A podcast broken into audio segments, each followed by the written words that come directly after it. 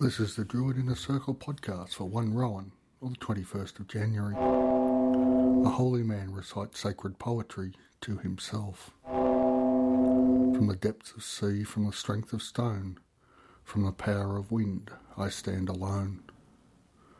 The sacred poetry of the ancients was the power and energy of all life.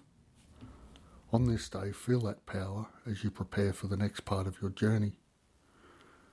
Being able to find the right words to connect with the great Mother Earth is one of the most important things you can ever do. The vast, almost infinite power of the universe is available to us all, if only we will connect with it openly and freely. Think of the boundless possibilities held within that ever flowing flux of this universe and let it prepare your way. A transcript of this episode is available at druidinnercircle.home.blog. Thanks for listening.